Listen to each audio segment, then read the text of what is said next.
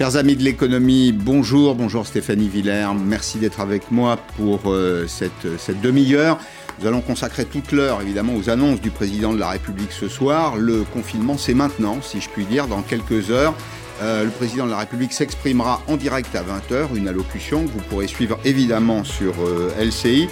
Nous serons là tout au long de la soirée pour euh, comprendre les dispositions qui ont été retenues avec Arlette Chabot, avec David Pujadas, Darius Rochebain, avec Emmanuel Ostian. Nous serons là pour interroger les grands acteurs de l'économie, les politiques aussi, comprendre comment cette séquence de quatre semaines, on parle de quatre semaines, va, va s'ouvrir, comment s'organisera la vie du pays, notamment la vie économique et sociale du pays. Le périscope d'aujourd'hui, il est divisé en deux parties. C'est assez simple, au fond, il y a ce qui nous attend, et puis il y a aussi les mesures d'accompagnement, alors ce que j'ai appelé plutôt les filets de sécurité pour passer cette, euh, cette période sans trop de dommages. Alors ce qui nous attend, c'est d'abord euh, peut-être un copier-coller de la première période de confinement. Alors copier-coller pas tout à fait, puisque les écoles et euh, les activités professionnelles, ou en tout cas une grande partie des activités professionnelles, euh, devraient euh, rester ouvertes. Alors les activités essentielles et non essentielles, on va le discuter d'ailleurs hein, au cours de, de, cette émission. Qu'est-ce qui est essentiel, qu'est-ce qui ne l'est pas? Du possible au probable, nous allons joindre Benoît Bastien Auger, pardon, qui est en direct de, de l'Élysée. Quelles sont les, les dernières hypothèses, Bastien, sur lesquelles travaille le président de la République avec une, cellule, enfin une série de cellules d'ailleurs qui sont relativement fermées, qui court-circuitent un petit peu les circuits habituels de décision. Mais quelles sont les dernières hypothèses? Écoutez, ça y est, hein, le président de la République a pris ses décisions. C'est euh, Gabriel Attal, le porte-parole du gouvernement, qui l'a euh, dit lui-même tout à l'heure, à l'issue du Conseil de défense et du Conseil des ministres qui se sont euh, tenus ce matin. Et tout porte à croire que cette décision, eh bien, elle a de fortes chances de ressembler à une forme de reconfinement, même si ce ne serait pas forcément exactement dans les mêmes conditions qu'au printemps dernier. Hein. Ça pourrait être un petit peu plus souple, notamment. On sait que les écoles et les collèges devraient rester ouverts. Reste à savoir maintenant si ce sera le cas aussi pour les lycées. Reste à savoir également quels commerces pourront euh, rester ouverts ou pas. Toutes ces questions donc dont on attend euh, des euh, réponses de la part du chef de l'État ce soir à 20h. Emmanuel Macron qui, en tout état de cause, doit annoncer un durcissement à l'échelle nationale qui devrait aller très vite. Ça pourrait s'appliquer, selon nos informations, à partir de demain soir, jeudi soir, à partir de minuit. Un conseiller de l'exécutif nous disait, au vu de la situation sanitaire, on ne peut pas attendre 24 heures de plus. Et juste un, un point, les, les, quatre semaines, c'est une hypothèse solide également, quatre semaines de reconfinement dans les conditions que vous avez évoquées Quatre semaines minimum, voilà, ce sont euh, la tendance que euh, l'on entend selon nos informations. En effet, euh, ces, ces, décisions, ce durcissement que le chef de l'État doit annoncer euh, ce soir devrait prendre effet pour une durée d'au moins quatre semaines à partir donc de demain soir. Merci, merci Bastien Auger. Stéphanie Villers, j'avais envie de dire pas de panique, nous ne sommes pas les seuls concernés parce qu'un petit peu partout euh, en Europe, euh, bah, on durcit euh, les mesures euh, sanitaires. Est-ce que euh, nous sommes dans la catégorie des bons élèves ou des moins bons? En termes de, de résultats, euh, d'un point de vue sanitaire, on va dire euh, les moins bons, hein, parce que si l'Europe c'est l'épicentre de, de cette deuxième vague d'épidémie, faut voir qu'en France, on est un peu en avance par rapport aux autres pays. Alors bien sûr, on voit d'autres pays emboîter le plat, pas avec des mesures de reconfinement et, euh, et aussi de, de couvre-feu. Cela dit, ils arrivent avec euh, un risque euh, moindre par rapport à nous en termes de développement de, de l'épidémie. Je dois comprendre qu'on a trop attendu, c'est ça? Ah bah Là, le résultat montre qu'en effet, si par exemple en Allemagne, on prend exactement les mêmes mesures qu'en France, euh, l'Allemagne ne se retrouve absolument pas dans la même situation de reprise de l'épidémie qu'en France. Il aurait fallu, pour, euh, pour se comparer euh, à la situation euh, allemande, se mettre en situation de reconfinement dès, le, le dès la, la, rentrée de septembre. Donc mmh. là, on a pris à peu près, on va dire, deux mois de retard. Alors, vous arrivez avec cet ouvrage que vous avez signé avec Henri Sterdignac, Crise économique 2020 vers un, un nouveau monde. Je ne sais pas s'il sera nouveau. Je sais qu'il sera différent. C'est peut-être un, un, un, autre monde, c'est chez euh, Economica. Alors, quelques éléments chiffrés peut-être pour euh, comprendre. Le pays à l'arrêt complet, c'est 2 à 2 points et demi de PIB. Ça coûte 2 à 2 points et demi de, de PIB, à peu de choses près. Euh, de l'activité en moins, c'est évidemment un coût économique. Je l'évoquerai tout à l'heure avec un dirigeant d'entreprise qui vous succédera ici dans Periscope, une assez grosse ETI qui a des activités internationales. Coût économique pour les entreprises. Il y a moins de revenus, euh, moins de trésorerie, parfois d'ailleurs une apnée de trésorerie. Euh, euh, c'est une entreprise qui investira peut-être moins, qui créera moins d'emplois demain. Il y a un coût social, c'est le chômage, c'est la réduction de la masse salariale. Il y a une contraction de la masse salariale. Et puis il y a un coût budgétaire qu'il faut aussi évoquer pour l'État. Le coût budgétaire, c'est en réalité des rentrées fiscales en moins. Pourquoi? Parce qu'il y a en réalité moins d'activité. Et là, on voit bien que les courbes se croisent. C'est peut-être, d'ailleurs, comment dire, la France est à un moment euh, un peu charnière là, de son histoire euh, économique. Quand je dis que les courbes se croisent, c'est-à-dire que les besoins sociaux vont augmenter dans les semaines ou dans les mois qui viennent. Il faudra soutenir l'économie, il faudra soutenir le revenu des ménages, au moment où les recettes disponibles de l'État vont baisser.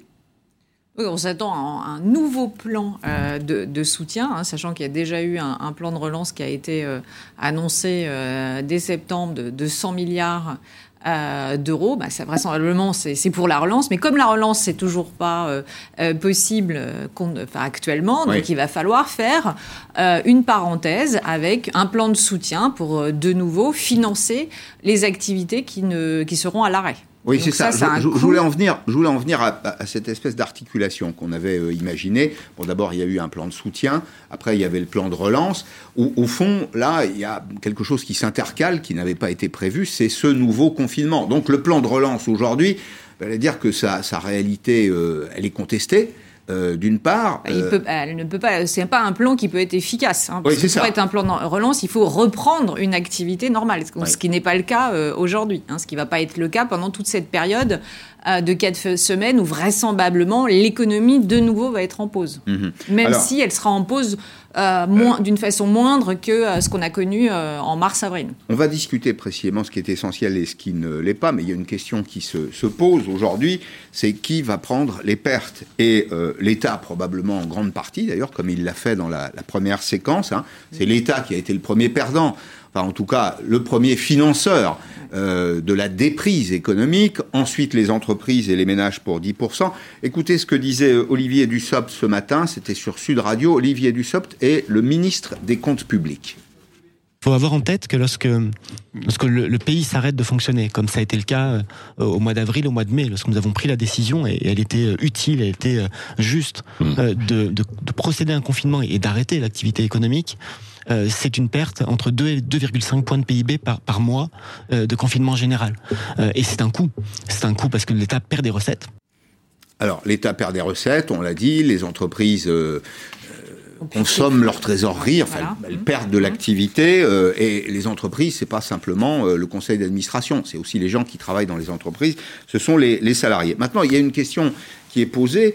Alors on aura une réponse ce soir. Qu'est-ce que c'est qu'une activité essentielle dans une société comme la nôtre aujourd'hui? Est-ce que ça se limite euh, à euh, simplement l'alimentation, euh, je veux dire les fluides?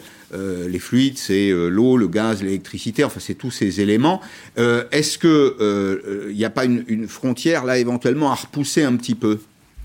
On a bien vu que bah, finalement, aujourd'hui, la construction devient un secteur essentiel. Mais la construction aussi, on le comprend euh, bien aisément. C'est une, part importante euh, de notre activité. C'est aux alentours de, de 8% euh, du PIB et c'est surtout 1,5 million euh, d'emplois. Donc euh, effectivement, c'est pas facile aussi d'arrêter une construction, de reprendre. Euh, enfin, ça a des coûts. Hein, Bien sûr. Visible et caché. Absolument. Mhm. Donc le bon sens veut que effectivement, tant que les mesures barrières sont appliquées, eh bien que les, chantiers continuent à être actifs. En Alors on, va, on va, revoir le, le tableau qu'on a montré à l'écran. Évidemment, dans les activités essentielles, la santé ça c'est l'évidence. L'agroalimentaire, je vais vous en dire un petit mot après. Euh, les secteurs de l'énergie, alors il y a toutes les énergies. Euh, la distribution de l'eau, les télécoms. Et puis ce que vous avez en bas en gras, c'est ce qui pourrait être ajouté au fond à l'activité par rapport à la première séquence du confinement. C'est-à-dire que là, c'est un élément important, les écoles resteraient ouvertes. Alors c'est important, pourquoi? Parce que d'abord c'est utile, je crois, pour les, pour les élèves. Hein. Euh, on sait le prix de la désocialisation. C'est utile aussi parce que euh, des enfants à l'école, c'est éventuellement des parents au travail. Des parents qui peuvent aller travailler. Hein, ça avait été effectivement, euh, c'est un coût aussi pour l'État, hein, cette prise en charge de la garde d'enfants lorsqu'il n'y a pas d'option, d'autres options pour les parents. Ils sont obligés de garder leurs enfants, ils ne peuvent pas aller travailler. Donc là, le gouvernement a, a voulu limiter la casse et certainement, hein, enfin, ça va être annoncé à, 20h, mais et permettre à ses parents de retrouver, enfin, continuer leur activité et continuer de, produire, en fait. Alors, il y a déjà c'est toute l'idée. Bien sûr, continuer à produire. Je, je reçois là, il y, a, il y, a, quelques minutes, un communiqué du syndicat Force ouvrière de chez PSA. C'est pourquoi d'ailleurs je vous interrogeais sur la, frontière entre ce qui est essentiel et ce qui ne l'est pas. Euh, FO, PSA demande que les concessions automobiles restent ouvertes pour éviter la mise à l'arrêt des usines. Il y a beaucoup de secteurs en réalité dans lesquels il y a un amont industriel, il y a une production industrielle, et puis bah, s'il n'y a pas de débouché, si les commerces qui distribuent ou si les distributeurs qui distribuent la production ne sont pas ouverts, bah, en réalité ça paralyse toute la chaîne. Donc là, il y a quand même un dilemme à régler. On voit globalement que c'est une très mauvaise nouvelle euh, pour l'ensemble des secteurs économiques euh, ce, nouveau euh, reconfinement. Hein. C'est-à-dire que euh, la, première fois, si vous voulez, on était collectivement plutôt d'accord. maintenant qu'on a vu en fait les séquelles et les, désastres que ça pouvait enclencher, une deuxième, deuxième vague de, reconfinement, on se demande si les entreprises, dans quel état vont se réveiller les, entreprises après cette, ce deuxième reconfinement, hein, parce qu'ils ont déjà été la santé financière a déjà, bien sûr, euh, par cette première vague. Bon, alors, ils étaient en train, les entreprises étaient en train de se reconstruire euh, petit à petit, et certaines, en fait, vont retourner euh, à la case départ. Donc, c'est économiquement, c'est une, c'est une, une, très mauvaise nouvelle. Enfin, si l'État ajoute des mesures d'accompagnement, la bonne nouvelle dans ce que vous dites, parce qu'il en faut toujours une, une bonne nouvelle, c'est que dès que les Français se sont sentis un peu libérés, ils ont reconsommé et l'activité est repartie. On peut imaginer, après tout, que les mesures prises pour le mois de novembre sont destinées aussi à préserver les fêtes de Noël, le mois de décembre, c'est un mois de consommation assez euh, intense. Et donc, est-ce que les mêmes causes produiront les mêmes effets? Mais on ne peut pas nier l'impact psychologique que ça peut avoir. C'est-à-dire qu'on était, on est rentré dans cette première période de confinement avec un, moral. On nous expliquait que c'était de toute manière, on n'avait pas le choix et qu'il fallait lutter. On rentrait en guerre contre cette maladie. Euh, voilà. Donc, et euh, bon, ça a eu un coût quand même psychologique pour tout le mhm. monde. Et aujourd'hui, on, nous dit, mais ça recommence en fait. Donc ça, c'est l'idée de se dire, on va consommer pour Noël et c'est une bonne chose. Oui, d'accord. Mais, mais quid de la suite? 2021 va être s'ouvrir sur quelle euh, perspective? Il faut avoir des, projets, des perspectives, que ce soit pour les entreprises, mais aussi pour les ménages. Mmh. Se dire que euh, la seule perspective, c'est d'aller travailler, de produire et rentrer à la maison, sans pouvoir bah, profiter de, la vie. Il faut quand même, faut pas oublier qu'on n'est pas l'humain, l'agent économique n'est pas là uniquement pour pour fournir un travail. C'est-à-dire de sa rémunération, il doit euh, euh, bah, consommer, et d'autant que euh, c'est quand même une variable qui est indispensable pour notre croissance. On a besoin de cette consommation. Alors, est-ce qu'ils vont véritablement, après la deuxième vague, avoir cette envie de consommer La première vague, ils ont consommé, mais ils ont quand même beaucoup mis de côté. Hein, il y avait cette épargne de, forcée, cette épargne de, qui a été forcée, mais après, c'est devenu, ça s'est transformé en épargne de précaution, parce que les Français ont peur. Ah, euh, c'est le stop and go qui produit cet effet-là. Bah, le risque, c'est les politiques publiques. ça. Oui, les politiques publiques ont toujours un impact sur euh, la psychologie collective. On va évoquer d'ailleurs la, question de la confiance parce qu'elle est euh, centrale. Mais ça aura aussi, ce qui se prépare là, si les commerces dits non essentiels sont bien fermés, comme nous l'annonçait tout à l'heure Bastien Auger, je prévois moi des ravages dans l'urbanisme commercial. Alors j'allais vous dire, dans les très grandes villes, c'est évidemment très douloureux. Euh, pour ceux qui sont euh, les commerçants, euh, les, artisans. Pour le consommateur, dans une grande ville, le commerce qui ferme est toujours substituable. Il y en a quelques-uns qui vont vivre et survivre. En revanche, je m'interroge sur les petites villes. Les petites villes dans lesquelles il y a au fond un périmètre d'urbanisme commercial relativement limité. C'est-à-dire que ça, peut avoir des effets en série sur l'effondrement d'une partie des villes moyennes françaises qui sont d'ailleurs au passage les plus nombreuses. Oui, ça va accélérer euh, le mouvement euh, de, la vente en ligne. Et aujourd'hui, euh, les précurseurs et ceux qui sont pionniers dans, ce domaine ne sont pas les enseignes françaises. Donc il y a effectivement un risque de nouveau bah, d'augmenter nos, achats sur des, des enseignes bah, étrangères. Et c'est pas pour nos emplois, en fait, c'est pas un bon signal. Et de désertifier l'essentiel centre-ville. Voilà, absolument. C'est pas une solution, si vous voulez, de se dire, euh, eh bien, on va fermer euh, les, les, les, euh, euh, les magasins de proximité parce qu'il y a euh, la, la, solution de, de, la vente en ligne. Tout le monde n'est pas au même niveau bien de sûr. développement. On, mmh. se, on, sait bien que les petits commerces en France ne se sont pas encore mis à la page et bah, sont concurrencés par les mastodontes du, du numérique américain. Et, et c'est bien un risque à venir. Et ça, on peut pas, on peut pas le nier. Alors, il y a des entreprises qui, en revanche, sont prêtes. C'est les 17 000 entreprises regroupées dans l'ANIA. Sont les producteurs de l'agroalimentaire en France. Il y a ce communiqué qui nous est arrivé tout à l'heure. Oui, les grands secteurs s'organisent quand même. Hein. Il, y a, il, y a, des éléments positifs dans, ouais. dans, dans, ce qui se passe. On voit qu'il y a finalement une très grande réactivité mmh. des entreprises. Les 17 000 entreprises de l'ANIA sont totalement prêtes euh, pour euh, fournir, maintenir la production et l'approvisionnement des magasins en produits euh, alimentaires. Alors, pas d'effet de panique, hein. Je me suis promené peut-être comme vous ce matin dans, les rues de la ville où j'habite. Vous voyez des gens qui se promenaient avec des paquets de papier toilette. Bon, pas de panique. Euh, les, grands distributeurs, euh, ce soir on écoutera le patron de Système U euh, dans, l'édition spéciale, mais Michel-Édouard Leclerc l'a dit, Intermarché et, quelques autres enseignes vous le confirment. Il n'y a pas de rupture prévu, vous aurez de quoi vous alimenter euh, normalement. Il y a un autre point sur lequel je voulais vous entendre. Patrick Artus, l'économiste, a modélisé le coût euh, de, du premier confinement en disant une vie sauvée. Alors, c'est une présentation qui, évidemment, n'est pas très éthique. Euh, c'est même un peu irritant. Une vie sauvée, euh, a calculé Patrick Artus, a coûté 6 millions d'euros. Calcul délicat, euh, puisqu'il s'est intéressé, au fond, au prix de la vie. 20 000 vies sauvées, selon les épidémiologistes. Il s'adosse à une étude des épidémiologistes. Un point de PIB, 24 milliards d'euros. Quand on fait la somme, quand on divise l'un par l'autre, par le nombre de personnes sauvées, ça fait une vie sauvée égale 6 millions d'euros. Est-ce qu'un jour, la société se posera cette question? D'autant que les vies sauvées, le sont dans le cadre d'un service public de la santé qui est financé par l'impôt d'aujourd'hui. Or, nous savons, vous et moi, que la facture de la crise commencera à être payée dans les dix années qui viennent par des gens qui ne sont pas affectés manifestement par la maladie. Est-ce que c'est pas de nature à alimenter une espèce de, je ne parlerai pas de guerre des générations, mais un conflit de compréhension entre les uns et les autres? Oui, là, je pense que effectivement, à terme, puisqu'on parle déjà de cette euh, génération Covid, cette génération sacrifiée, hein, ouais. tous ces jeunes qui rentrent sur le marché de, de l'emploi et qui vont avoir bien du mal à trouver euh, euh, un job et qui, en plus, vont devoir avoir cette facture Covid qui va peser sur, sur le, leurs épaules pendant, mmh. pendant des années. Mais euh, notre société est en train d'évoluer parce qu'on euh, on a déjà vécu euh, un type d'épidémie euh, de ce genre. On en parle dans notre livre, Henri Sterdignac et moi. C'est la crise de Hong Kong qui a sévi entre 68 et 70.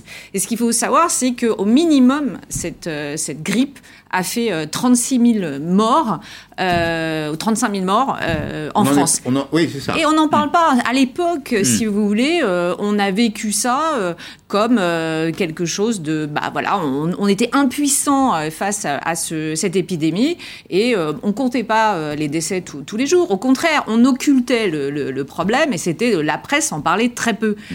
Aujourd'hui, au contraire, on voit que bah, on, on compte tous les jours le, nombre de morts, mais aussi euh, la propagation euh, de, la maladie. Donc c'est bien que notre société euh, a évolué et n'accepte plus que ce type d'épidémie mette à terre une partie de la population et en particulier les, les, plus âgés. Le problème, en fait, c'est que c'est une nouveauté. Aujourd'hui, on n'accepte plus que l'épidémie pèse sur notre santé à ce point-là. Pour autant, on en aura d'autres.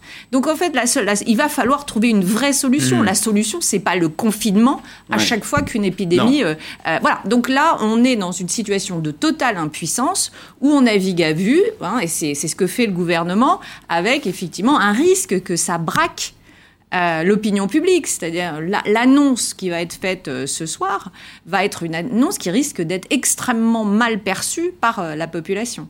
Parce que elle va considérer que les mesures n'ont pas hmm. été euh, suffisantes et n'ont pas été, il n'y a pas eu assez d'anticipation. Et puis il y aura un bilan qui sera fait, il y aura une comparaison qui sera faite entre pays. il suffit de, euh, de regarder ce qui se passe en Allemagne, effectivement, pour s'effrayer un peu par notre manque d'efficacité euh, si on se compare avec le modèle allemand. Vous posez la question du confinement et de son applicabilité en réalité. Alors c'est une vaste question qui repose non seulement sur la, capacité des, autorités à faire respecter les règles, les règles du confinement, il faudra les faire respecter, quoi qu'il arrive, qu'il s'agisse d'un couvre-feu élargi ou d'un confinement complet comme on, l'imagine aujourd'hui. Donc ça, euh, c'est euh, l'affaire des forces de l'ordre. Mais il y a aussi la confiance C'est ce que vous soulignez, la confiance des Français, ou plutôt la confiance que les Français accordent au gouvernement. Écoutez ce que dit le professeur Philippe Juvin.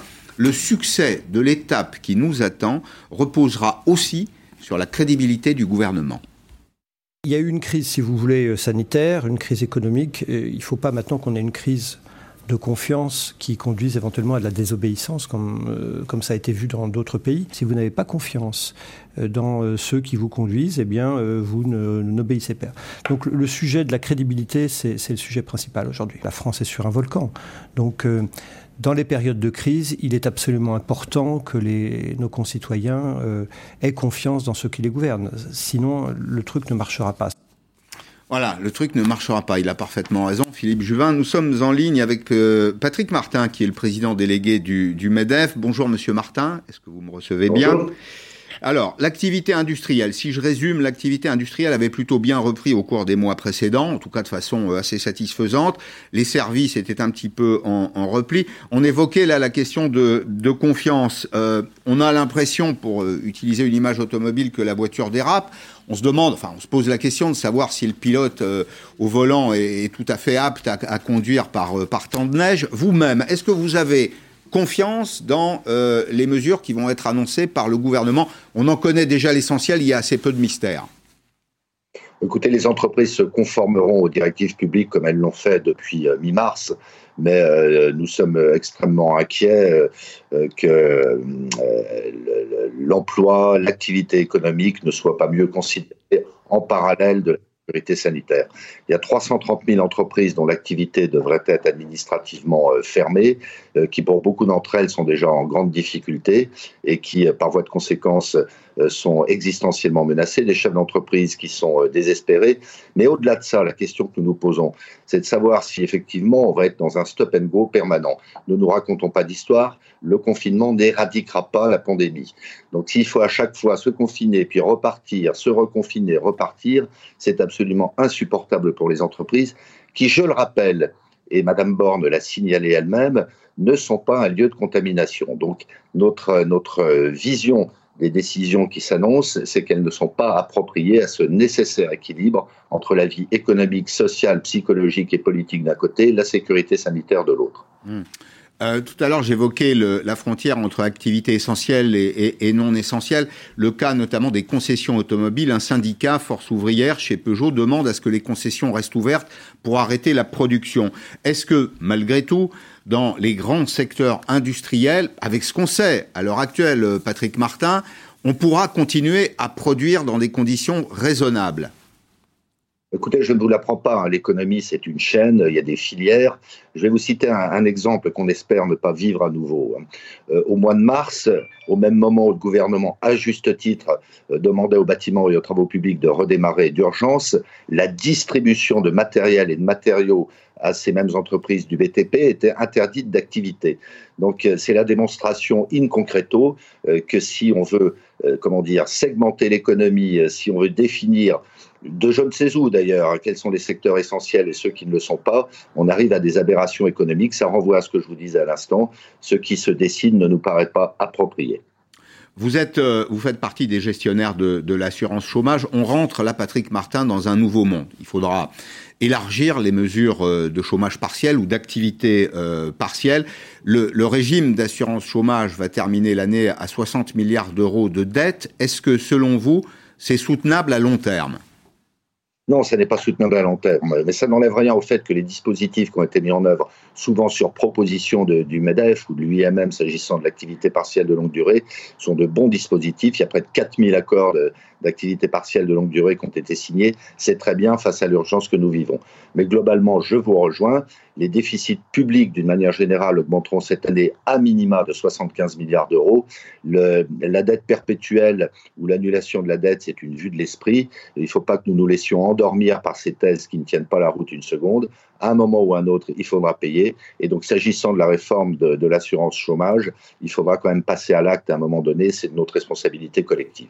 Une question très rapide sur les délais de paiement. Vous savez que ça fait partie des sujets qui sont sur la table, notamment euh, les délais de paiement, c'est euh, les relations financières entre les entreprises. Est-ce que, euh, et j'avais Pierre Pellouzet, qui est le, médiateur des entreprises, il y a quelques jours dans, dans cette émission, est-ce que la situation est plus favorable aujourd'hui? Autrement dit, est-ce que les délais de paiement entre entreprises se sont raccourcis? Tout le monde comprend pourquoi. Bah parce que quand une entreprise n'est pas payée, évidemment, il lui manque de la trésorerie et ça peut provoquer, c'est un peu la stratégie des dominos, des faillites en série. Alors moi, je travaille beaucoup avec euh, Pierre Pelouzet, qui fait un travail absolument remarquable. Tout le monde n'a pas à l'esprit que le crédit interentreprise, c'est 600 milliards d'euros d'encours, c'est-à-dire trois fois plus que les crédits bancaires de court terme aux entreprises. Actuellement, les choses sont à peu près sous contrôle, même si sur les dernières semaines, on observe une dérive, euh, notamment avec des retards de paiement de la part des, PME. C'est un sujet auquel on est extrêmement attentif parce qu'effectivement, ça peut avoir des effets dominos sur l'ensemble de la chaîne et ayons également en tête que la défaillance d'un client, c'est la première cause de dépôt de bilan d'une entreprise. Donc nous, nous appelons les entreprises, les 173 000 adhérents du MEDEF, à être très respectueux de ce point de vue parce que ça peut avoir des effets dévastateurs. Euh, dernier point, et puis on va le commenter avec Stéphanie Villers qui est avec moi. Vous avez probablement lu les échos ce matin, une contribution de Patrick Artus et d'Olivier Pastré, qui est euh, professeur à, Paris 8, des solutions additionnelles aux mesures qui ont été prises par le gouvernement. Et ils ont, au fond, six armes anti-crise. Il y en a une ou deux qui me paraissent euh, tout à fait utiles. Alors d'abord, ils parlent d'un revenu minimal qui serait ciblé sur les plus modestes. C'est ce que disait Stéphanie tout à l'heure, on a besoin de consommation. La retraite à 65 ans tout de suite. Alors autant dire que c'est quand même des sujets qui euh, sont très irritants. La réforme du contenu et des institutions de la formation, un assouplissement des règles de solvabilité des entreprises. Pourquoi? Parce qu'il faut que les banques puissent soutenir, euh, je parle des banques, hein, la solvabilité bancaire et assurantielle, pour que les banques puissent soutenir les entreprises, une taxe carbone, pourquoi pas aux frontières. Et puis dernier point sur lequel je voudrais votre commentaire, Patrick Martin, le financement des syndicats par l'État, un financement additionnel pour renforcer leur expertise économique. L'idée, c'est que vous ayez autour de la table des syndicats qui sont peut-être mieux informés de la chose économique. Comment vous jugez ces propositions? Non, les syndicats patronaux ou de salariés sont parfaitement informés de la situation et euh, en moyenne des cas ont un bon niveau d'expertise. Nous nous sommes parfaitement hostiles à un financement public des organisations syndicales, qu'elles soient patronales ou salariales à nouveau. D'ailleurs, le MEDEF a envoyé un signal très fort parce qu'il a de lui-même renoncé, c'était dans le programme de Geoffroy Roux de Bézieux, à 4 millions de subventions publiques auxquelles il avait droit tous les ans à ce jour, nous sommes un peu seuls à, afficher, je dirais, cette vertu républicaine. Merci, merci beaucoup, Patrick Martin. Euh, sur ces propositions, Stéphanie Villers, il y en a quelques-unes qui sont un peu irritantes, mais au fond, la question qu'on doit se poser dès aujourd'hui, a ce qu'on attend à 20 heures un shutdown sur l'économie pour au moins 4 semaines. Alors quand j'entends d'ailleurs les politiques dire au moins 4 semaines, ça veut dire dans mon esprit que c'est probablement renouvelable. Et c'est ça que c'est qui est vraiment ça, peut être élastique. Voilà, c'est ça qui est très dangereux pour l'économie, pour les entreprises. Les, les, entreprises ont vraiment besoin de, de visibilité. C'est-à-dire qu'elles sont prêtes euh, effectivement à de nouveau euh, se mettre sous cloche, mais euh, dans la perspective de repartir. Et si elles n'ont pas ce, ce timing-là, c'est-à-dire savoir quand elles vont pouvoir être dans les starting blocks pour essayer de tenter de limiter la casse, et eh bien là aussi, ça va avoir un impact sur sur leur morale globalement, sur le climat des affaires. Et donc ça, c'est très mauvais en fait, de pas connaître euh, la durée, le timing. On voit rapidement là ces propositions de, vos deux confrères, euh, Artus et, Pastré. Il y en a, il y en a une qui pose la question du modèle social. C'est un peu le, sens de la question que je posais tout à l'heure à Patrick. C'est important parce qu'on parle de nous, mais on parle aussi de nos enfants. C'est-à-dire qu'on a vécu, on vit depuis 1945 en France dans une société qui produit du confort social. Euh, les infortunes de la vie, les aléas de la vie sont assurés. la jeunesse, qui n'est pas un aléa, qui est plutôt une, qualité, une chance, mais bah, le chômage, la maladie, l'accident du travail, la retraite, le revenu de remplacement. On aurait quand même envie de transmettre tout ça à nos enfants. Mais est-ce qu'on pourra le faire? Est-ce que aujourd'hui on peut se poser cette question? Est-ce que compte tenu de ce qui vient de se passer, on pourra le faire dans les mêmes conditions? Alors il faudra euh, faire euh, bien sûr un, bilan hein, de ce qui vient de se passer parce qu'effectivement on y met par exemple dans, le secteur euh, de, de, la santé on met, on met beaucoup de moyens, hein. on dépense le même niveau de PIB que l'Allemagne par exemple, mais on n'a pas les mêmes résultats donc il va falloir se regarder dans le miroir réellement et se dire il va falloir qu'on améliore notre système avec c'est pas tant dépenser plus ou dépenser moins c'est mmh. dépenser mieux, mmh. c'est-à-dire qu'on peut euh, pour l'étape, pour la génération euh, d'après, c'est se dire il faut maintenir notre modèle euh, social parce qu'il est bon, mmh. mais parce qu'on peut se faire soigner. Enfin, je veux dire, c'est quand même regardez ce qui se passe aux, États-Unis. On est à des années-lumière, on est en avance socialement par rapport à eux, et ça, il faut pouvoir conserver ça. Par contre, ça nous coûte trop cher.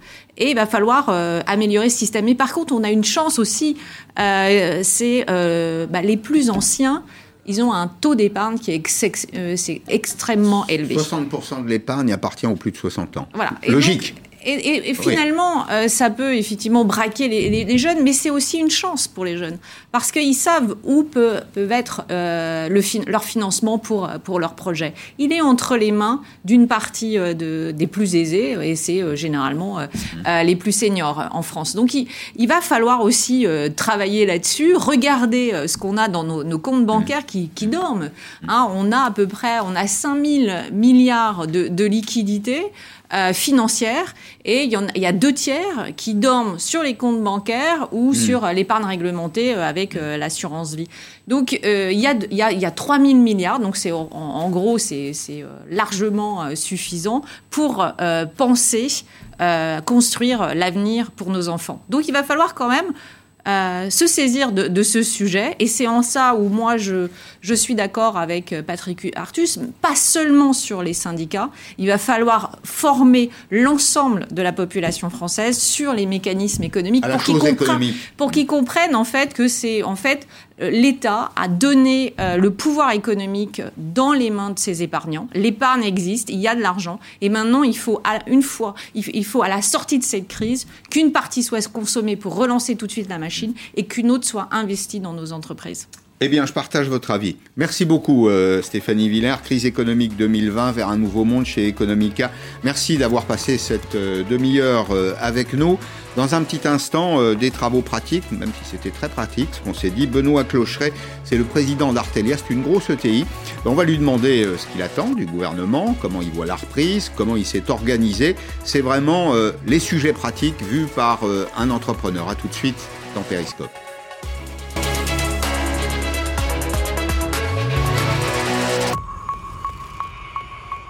Laissez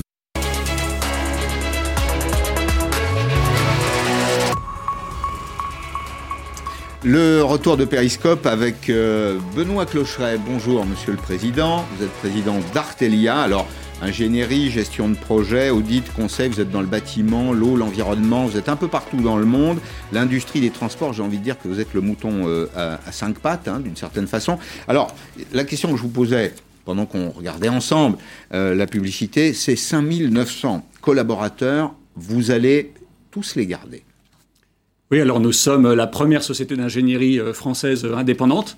Nous sommes euh, nos propres actionnaires. Plus de la moitié des salariés d'Artelia sont actionnaires du groupe. Et oui, c'est en fait on a deux, deux véritablement priorités en ce moment. C'est la santé de nos collaborateurs. Je pense que ça vous surprendra pas. Non. Et puis aussi l'emploi.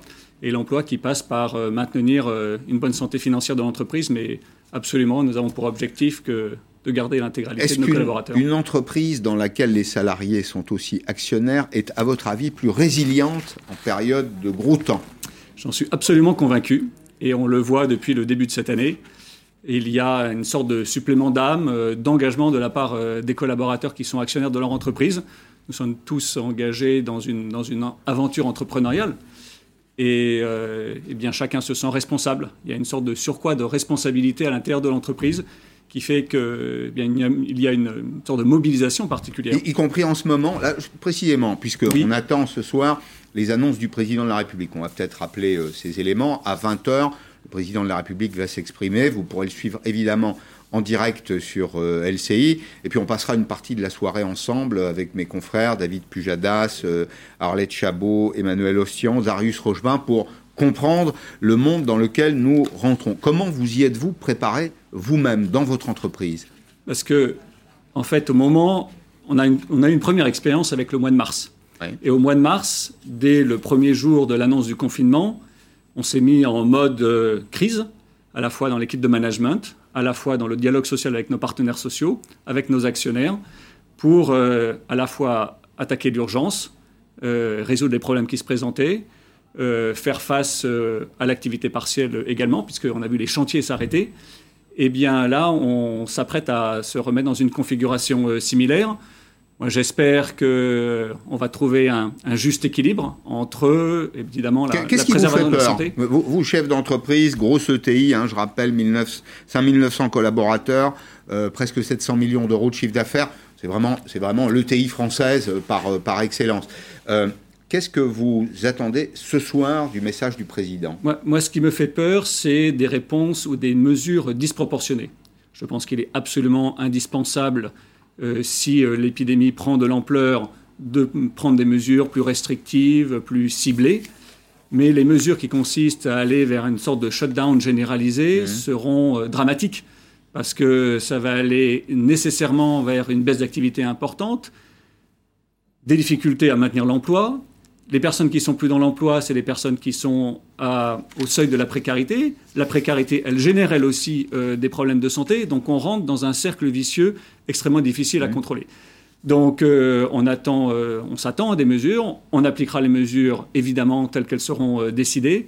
Mais on souhaite qu'on puisse continuer à travailler. On souhaite que les chantiers puissent continuer on, sent qu'il y a des discussions autour de ce sujet-là pour que, pour que mm. l'activité du BTP continue. Et ça, on l'appelle véritablement de nos voeux, puisque nous, on est, on est un maillon de cette chaîne-là. Mm. On ne sait pas toujours comment se, passe un, chantier, mais est-il exact qu'il est plus simple sur un chantier de maintenir euh, la distanciation sociale, les mesures de sécurité, que ça ne le serait dans un open space? Alors, on l'a vécu au mois de mars. Euh, les chantiers se sont arrêtés quasiment en 24 heures. Oui. Il y a eu quelques semaines de débats, d'échanges entre différents experts, euh, les, différentes euh, sociétés du monde de la construction. Les chantiers ont recommencé mi-avril, mi-avril, fin avril. Et aujourd'hui, ce que l'on constate, c'est que les cadences sont revenues quasiment à plein. Euh, les chantiers se sont organisés. les ouvriers, les ingénieurs portent des masques évidemment sur les chantiers. On a aménagé les baraques de chantier, les circulations, les gestes barrières. Et on a trouvé un nouvel équilibre. Euh, ça n'a pas été évident dans les premiers temps, mais ça y est, euh, c'est parti. et tout ça en maîtrisant, en maîtrisant les coûts. Oui, alors il y a cette question, et puis il y a des détails auxquels on ne songe pas tout de suite, mais sur un chantier, il faut pouvoir s'alimenter, par exemple. Euh, il y a des espaces de, de restauration. C'est pas simplement des ouvriers qui travaillent sur un, sur un chantier d'infrastructure. Il y a, au fond, c'est toute la vie qu'il faut revoir. C'est la vie qu'il faut revoir. Alors effectivement, dans les chantiers, on est souvent plus au grand air que, que dans des bureaux. Mais euh, finalement, euh, les mesures ont été prises, euh, mises en place, et, sur les chantiers, l'activité professionnelle continue. Nous, on, considère que voilà, il n'y a aucune raison de s'arrêter, tout doit, doit continuer, et on, fera de notre mieux, on prendra notre part à cela, évidemment. Alors, je voudrais quand même donner des bonnes nouvelles. Je cherche chaque jour à donner quelques bonnes nouvelles, parce qu'il y en a quand même. Hein. Je ne les invente pas. Je ne suis pas de, un adepte des, des, fausses informations. Mais on va partager ensemble ce, reportage d'Elena Despatureaux qui nous montre qu'il y a des entreprises, même avec la crise, même dans la crise, des entreprises qui vont bien. Secteur industriel auquel vous allez être très euh, sensible, c'est dans les chantiers navals, notamment le secteur du maritime qui continue de recruter. Et puis la logistique, évidemment, qui est euh, tirée par les ventes en ligne. Elena Despatureaux. Eh, ça va être à ton tour. Hein. Près de Lille, cet entrepôt de logistique tourne à plein régime. Les manutentionnaires doivent préparer et trier les 13 000 commandes par jour. Stéphanie, 45 ans, a été recrutée en intérim, juste après le confinement. À la base, je suis fonctionnaire. Dans ce secteur, 5 000 postes sont à pourvoir, souvent accessibles sans qualification. Le e-commerce est un secteur qui connaît un boom euh, un peu sans précédent. Et avec l'arrivée des fêtes de fin d'année, nous avons de nombreux clients comme cet entrepôt qui doublent leurs effectifs en quelques semaines. À Brest, le secteur de l'industrie navale lui aussi recrute. Cette entreprise, spécialisée dans les éoliennes en mer, a embauché 20 personnes depuis la rentrée. Philippe entame son tout premier jour de travail. À 49 ans, il vient de signer un CDI après de longs mois en intérim. Un soulagement. Un soulagement euh, parce que à mon âge, c'est pas facile de trouver un CDI. Euh, on est souvent contraint à, trop qualifié. moi, j'apporte, j'essaye au moins d'apporter mon savoir-faire. L'entreprise mise aussi sur les jeunes et l'apprentissage pour former les soudeurs, les fraiseurs et les dessinateurs industriels. La relève, elle est, elle est importante. Euh, on a besoin des anciens pour tutorer ces jeunes. Donc ça aussi, c'est une culture. Je pense que tout chef d'entreprise a pris conscience maintenant que globalement, voilà, fallait accompagner les gens sur la durée. Revaloriser l'image de la métallurgie et la féminiser. L'entreprise lance un nouvel appel. 35 postes sont à pourvoir d'ici janvier prochain. Voilà, je suis, pour ceux qui nous rejoignent, avec Benoît Clocheret, qui est le, président de euh, Artelia. C'est un, groupe d'ingénierie multidisciplinaire et, et indépendant. C'est une grande entreprise, c'est une ETI. Il ne faut pas nier l'ampleur de l'épreuve qui nous attend, euh, Benoît Clocheret. Je pense que c'est sérieux. Il ne faut pas non plus minimiser notre capacité à la surmonter. Et ma conviction personnelle, c'est plus une conviction qu'une connaissance, là, c'est qu'en France, d'abord, on a un État qui est assez bienveillant sur le plan social, qui l'a été, des entreprises, vous l'avez montré, qui sont extrêmement imaginatives. C'est formidable de voir à quel point les entreprises ont été réactives dans la première partie du, euh, confinement, mars-avril, euh, et puis des salariés qui sont très engagés. Mais ma question, c'est est-ce que vous vous êtes entendu avec votre environnement? Est-ce que vous avez travaillé avec vos fournisseurs pour vous préparer à ce qui nous sera annoncé ce soir et avec vos clients? Alors on est euh, effectivement on fait partie d'un écosystème. Nous on a relativement peu de fournisseurs. On est en lien avec euh, tout le monde du numérique parce que nous on travaille avec évidemment beaucoup d'ordinateurs, beaucoup en réseau. Donc là effectivement on est en lien avec eux comme nous l'avions été déjà au début de l'année parce qu'on avait quand même senti la vague arriver d'Asie puisque nous avons euh, près de 1000 personnes qui travaillent en Asie donc on avait un peu pressenti ça avec nos clients également. Euh, en termes de relations contractuelles, euh, d'ajustement de, de, mode de fonctionnement. Et d'ailleurs, on a vu ces derniers mois une assez grande disparité entre les clients, les clients privés, qui souvent ont basculé très rapidement comme nous, avec les collectivités locales qui représentent justement, c'était un peu l'objet, c'était l'objet caché de ma question. les collectivités continuent de vous payer normalement, continuent de commander normalement. Enfin, les chantiers se passent comme vous le souhaitez. Alors, elles, se sont adaptées euh, progressivement en termes de capacité à travailler ensemble, parce que mmh. nous, on est une société d'études, on est une société euh, de gestion de projet, donc sur les chantiers, euh, on a besoin de nos clients, on a besoin de dialoguer avec nos clients. Ça a été un petit peu difficile avec certaines collectivités locales. On a été aussi pénalisé par le calendrier politique, puisque les élections municipales ne sont jamais un moment très favorable pour nous, parce que ça interrompt un petit peu le cycle économique. En revanche, en termes, en de paiement, là, je pense qu'on peut, on peut être satisfait. On a été, euh, au mois de mars-avril, nos clients, notamment les clients publics, ont bien payé. Mmh. On n'a pas eu de soucis de trésorerie particuliers. Mmh. Maintenant, moi, ma principale crainte dans les, dans les semaines qui viennent, et on le, ça, on le sent arriver, c'est les difficultés à prendre des décisions. Évidemment, on est dans un monde un petit peu de, brouillard. il y a une perte de confiance. Personne ne sait très bien où il va. Il y a mmh. des appels d'offres. Il y a beaucoup de questions on discute, on dialogue, on dialogue, mais les prises de décision sont lentes. Et ça, on le voit euh, dans notre carnet de commandes qui a tendance à décroître parce que les décisions ne se prennent pas sur les, nouvelles, les nouveaux appels d'offres. Mm. Et ça, c'est inquiétant. Donc moi, j'en appelle à nos clients de, voilà, il faut, il faut continuer, c'est un devoir collectif, c'est vous, c'est eux, c'est nous, mais il faut que cette machine à appel d'offres, ces prises de décision soient là pour la machine économique. Alors, ce qui sera peut-être nouveau par rapport au mois de mars-avril, c'est que les administrations devraient rester ouvertes.